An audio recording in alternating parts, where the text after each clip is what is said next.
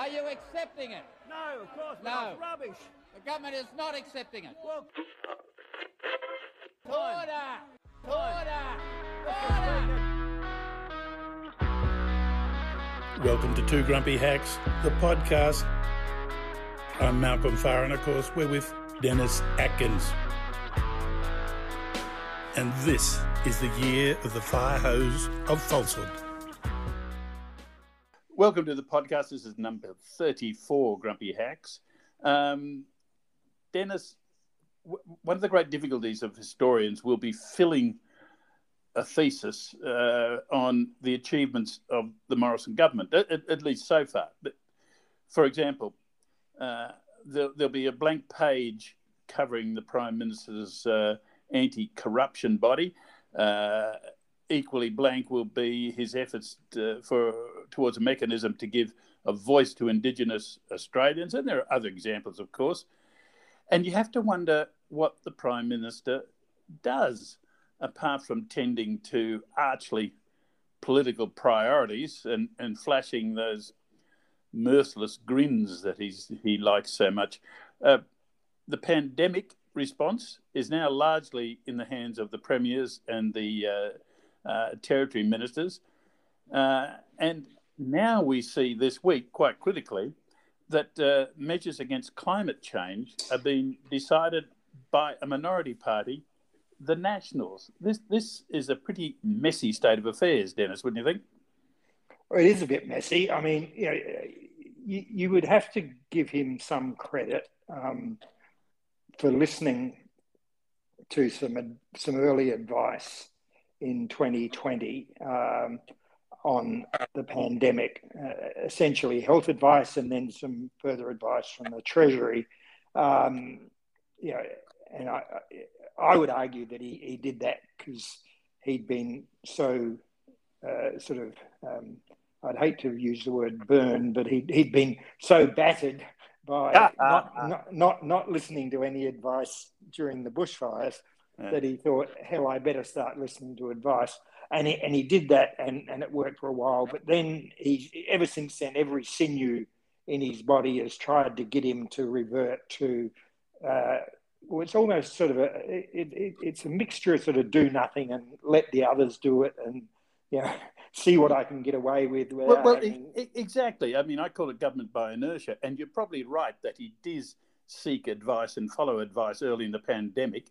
Uh, but I think you're further correct to say not so much because he saw the dangers ahead and the need for things, but because he didn't, because he did get, as you um, so crudely punned, burned by the bushfire uh, inaction on his part.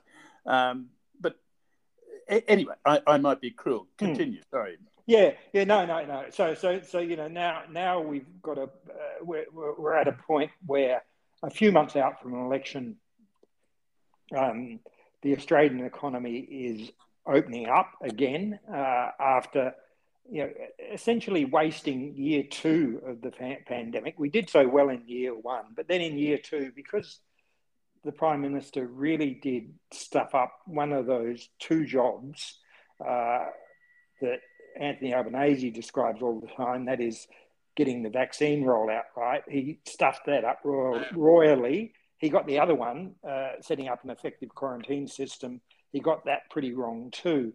Uh, and and so we wasted so much time in 2021 that a lot of the progress that was made the year before was frittered away, and we couldn't build on any of the opportunities that came from the good work done by not just the Commonwealth, Commonwealth but the states in 2020. Now we're just a few months out from an election. Um, he, he's he's looking, you know, like someone who is following the states yet again. This time on reopening, uh, he, he had to be sort of snapped to attention by New South Wales, by the new premier there, Dominic Perrottet, uh, and now he's playing catch up all over the shop. And this is the thing that really does amaze me, and you you hit on it perfectly. You know, he is letting the National Party, um, a, a party of uh, you know just twenty odd members uh, in the Parliament, um, let them run what most people around the world agree is the greatest challenge facing the globe, both environmental, economic, and some would say existential. Uh, and he, uh, climate change, and he, he's letting the National Party sort of run the policy on it. And this is after doing nothing essentially for three years. He's trying to get applause for, for doing nothing and then scrambling to do something at the end of the period. I mean, it, it is amazing, you know. It, um, uh, uh, I've, I've, said uh, in my In Queensland column today, quoting uh, Robert Shrimsley from the Financial Times when he was talking about Boris Johnson, he says that Boris Johnson was in danger of being seen by the voters uh, as all map and no destination. Well, Scott Morrison is the epitome of all map and no destination. Uh, sorry, all destination and no map. Sorry. Yeah. Yeah. Um, yeah. Uh, yeah. Well, yeah, I, I, think you're you're correct there. Um, at, at, the risk of uh, uh, agreeing with with one another, and I'm sure there's somebody who'd find fault with, with agreement. But look, uh, just a reminder that the Nats have something like 27 out of the 109 um, uh, people in the coalition meeting room. Uh, they, they, have 21 in, out of 151 in the House of Representatives, and they have uh, what something like five uh, in, in, the uh, in the Senate. So that, that, that's 26. It's about a quarter of uh, of the full coalition complement, and yet they're dithering and dawdling as if climate change is an issue that has snuck up on them over the last day and a half. It isn't. It's something that uh, has been of constant debate for I don't know how long. Let, us let's, let's be polite for the for the length of, of coalition government for the past eight years, and there's been no movement. Uh, I, that is one of the most uh, uh condemning aspects of uh, the coalition government's approach to this issue at the moment. It's not whether uh, th- there is disagreement over how to deal with climate change. It's about who can make the most uh, out of the pork barreling uh, uh, needed to get it through the parliament, and that's that's rather annoying, if not sickening. Um, and also, I think you'd be pretty familiar up in Queensland with uh, the Nats, uh, or, or, having already um, rolled the pork barrel out. This this mystery train that Barnaby Joyce wants to build from Toowoomba to Gladstone that seems like a perler of a project to have a closer look at.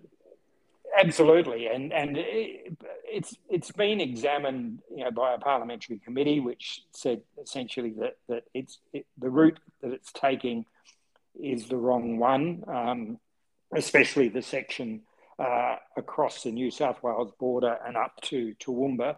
Uh, then there's great debate about whether or not it should go to the Port of Brisbane or the Port of Gladstone. Originally, uh, it was always supposed to go to the Port of Brisbane. Uh, there are problems with that, but, but now Barnaby Joyce has, has said that uh, a decision to send it to the Port of Gladstone is baked in. Uh, this is going to cost, you know, sort of $300 million on top of the already you know, billion plus that the rest of the train line is going to cost. Uh, and, and yet the, the, uh, the local uh, authorities in, in Gladstone, uh, they set up a committee to have a look at it. And they said, sure, it'll work as long as we get an incredible uh, amount of coal going through the port of Gladstone for the next, get it, 100 years. I mean, you know, this is, this is, this is pie in the sky stuff. It really is. And, um, you know, uh, you remember the Alice to Darwin Railway? Um, uh, well, oh yes, this, this, this is going to make that look like the Indian Pacific um, or, or the Trans Siberian. Uh. well, uh, it, it's not as if um, uh, Barnaby Joyce is a stranger to piling on the pork, and he's in good company because uh, Bridget McKenzie is the Minister for Regionalism and uh, Mr. Joyce is the Minister for Regions. I'm not quite sure what the difference is there. Um, and they're both quite aggressively demanding um, that jobs be subsidised, industries be subsidised. Uh, I'm not sure that, um, that, that any cost has been attached to this at all. Uh, in the meantime, uh, this government is putting at risk not just our future in terms of the climate, but our standing internationally. Because if um, if Scott Morrison goes to Glasgow with uh, some half-baked notion of uh, emissions control, yeah, like surely, uh, you know, he says, "Oh, we're going to do it by technology," as if that's the the magic word. Uh, you just have to utter it four times, and uh, and there you go. Um, if he goes there with some feeble and paltry package, uh, the rest of the world is going to look down on us uh, greatly, and will add to uh, certain doubts as to uh, our performance following the nuclear sub deal. But we, we, keep talking about the prime minister, but so does the Labor opposition. It's interesting that yesterday, the first day of the return of Parliament um, uh, Anthony Albanese, the opposition leader, the Labor leader, uh, asked a series of questions which went directly to the competence, and one might even suggest uh, the character of the Prime Minister. Uh, it, it, we seem to getting a bit of speed up now behind Labor's election campaign theme, which will be uh, anti ScoMo. Uh, but we still have uh, Mr. Albanese being the small target, uh, someone who pops up only occasionally and then with no great uh, explosion of of interest from from punters. Are, are, we heading towards an election where voters will be asked to choose between that nice Mr. Albanese and that rather horrid uh, Mr. Morrison? Well, yeah, I mean, it's, it's going to be interesting because both uh, Scott Morrison and Anthony Albanese seem to be approaching the coming contest uh, sort of from the same direction. They both want an election that is about choice, um, and and they want they want to put up their own character against the character of the other. Uh, Scott Morrison is, is essentially going to say, "Who can you trust with the economy? Me and the coalition." Or Anthony Albanese and, and those spendthrift, wasteful high taxing Labor guys. And Anthony Albanese is going to say, who can you trust with the future of the country?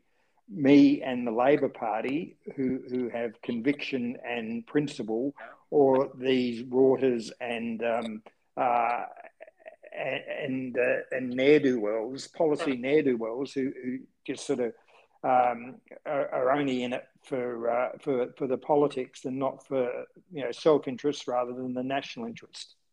Yeah, I think you're right. Look, uh, I, have been struggling to find a, uh, a comparison in previous elections. The closest I've come is sort of John Howard versus Paul Keating. Howard being the rough hewn uh, suburban solicitor, uh, as as the tag is, uh, while Keating's the, the Zegna clad smoothie uh, who um, could walk through uh, you know any any lounge room in the country to, to cheers. And uh, uh, John Howard won, of course, through Howard's battlers. But two differences are that Howard had a history of policy commitment, or at least development, um, which um, uh, is not obvious at the moment from uh, from, uh, from, from Anthony Albanese uh, not in strict uh, detailed terms. Uh, and um, Scott Morrison isn't exactly a Zegna smoothie. He's he's more your hardcore um, middle management uh, try hard. Uh, so I, I, don't think that comparison plays out uh, efficiently, though it's tempting to think so. But it, it, will be a very interesting contest with two quite different people. and I, I, think voters will have a difficult decision to make, not necessarily, I would suggest, on who's who's better to look after their money. Remember, this mob uh, has uh, misplaced, if I can put it that way, so anywhere from 27 to 40 billion dollars, depending who you include in your list of uh, scallywags, uh, from JobKeeper, who uh, who launched robo debt to chase down and harass people uh, falsely accusing them of uh, dipping too deeply into welfare, and they've had to pay. They've been ordered to pay 1.8 billion. I'll just repeat that, folks. 1.8 billion dollars in uh, in compensation to those people, and, and that's before you get to uh, you know the 660 million dollars uh, in suburban parking that was uh, carefully placed in liberal or, or marginal seats. Um, will that have an effect uh, on people's uh, reckoning of who's who's the better uh, e- economic manager? Sadly, no. Um, I, am sad to report that that I'm, I'm pretty sure because I've had some some pretty uh, some quite uh, extensive briefings on uh, some market research being done by both the coalition and the Labor Party, and none of those things figure in the minds of voters at all. Uh, they either think they're not issues that they need to concern themselves about. Um, they they think that you know robo debt. They think well you know essentially that was chasing people who deserve to be chased anyway. Um, you know, they, they think that uh, the large amounts of money being spent on things, uh, if it saved jobs, it was a good thing. If it didn't save jobs, hey, look, we're all spending lots of money. It sort of reminds me of um, that great line from Ronald Reagan when, when he was um, uh, sort of called out for building up uh, what would now uh, re- be regarded as a very small amount of debt, but in the 1980s was regarded as an enormous amount of debt. He said, "Oh, look, I wouldn't worry about that. I think it's big enough to look after itself." he had some terrific lines. Uh, yeah, he did, and he got away with that one too. yeah, yeah. Uh, uh, who was his speechwriter? She's still terrific. Um, Peggy Noonan. Peggy Noonan, yeah, she she's still got a she's smart as a whip still mm. after all this time. All right, well, uh, we'll see what happens in the rest of the week. Next week, of course, the Senate estimates committees will be on, and I, I would suggest senators wear their shin pads and mouth guards in because I think it's going to be rather rough and tumble. Um, Labor will be going on the offensive, uh, and the government uh, will be, funny enough, on the defensive. Speaking of the defensive, if I can just go to something, um, Keith Pitt, the resources minister, and I know you're a big fan of his, but uh, just uh, uh, let me finish this. He was asked on uh, on Radio National Breakfast this morning whether essentially whether he agreed with the accepted climate change was underway, and he said well, the climate's changing. It's always changing.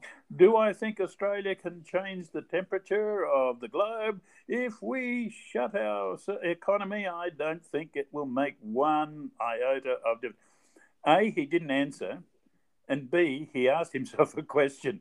Um, that, that is one of the more blatant examples of uh, how government ministers avoid committing themselves uh, that I've seen. And, and you've got to remember that the, the Prime Minister leads the way in this aspect. It, it was just an extraordinary and very dodgy, I, I, would suggest.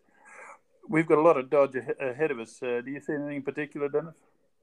Uh, no, no. I, th- I, think Keith Pitt will keep us all amused. I, uh, I once had a, a, long conversation with Keith Pitt, which was mainly about uh, how, how, how long and how um, meticulously he prepared for appearances on Sky News uh, I went away shaking my head. All right, we'll see what happens next week. And in the meantime, it's goodbye from him. And it's goodbye from still plague free Queensland, which is going to open its floodgates to the plague lands in the south. Oh, my God. All right. do something about that, Natasha McFarlane, uh, about his exuberance. Talk to you next week. See you. Bye.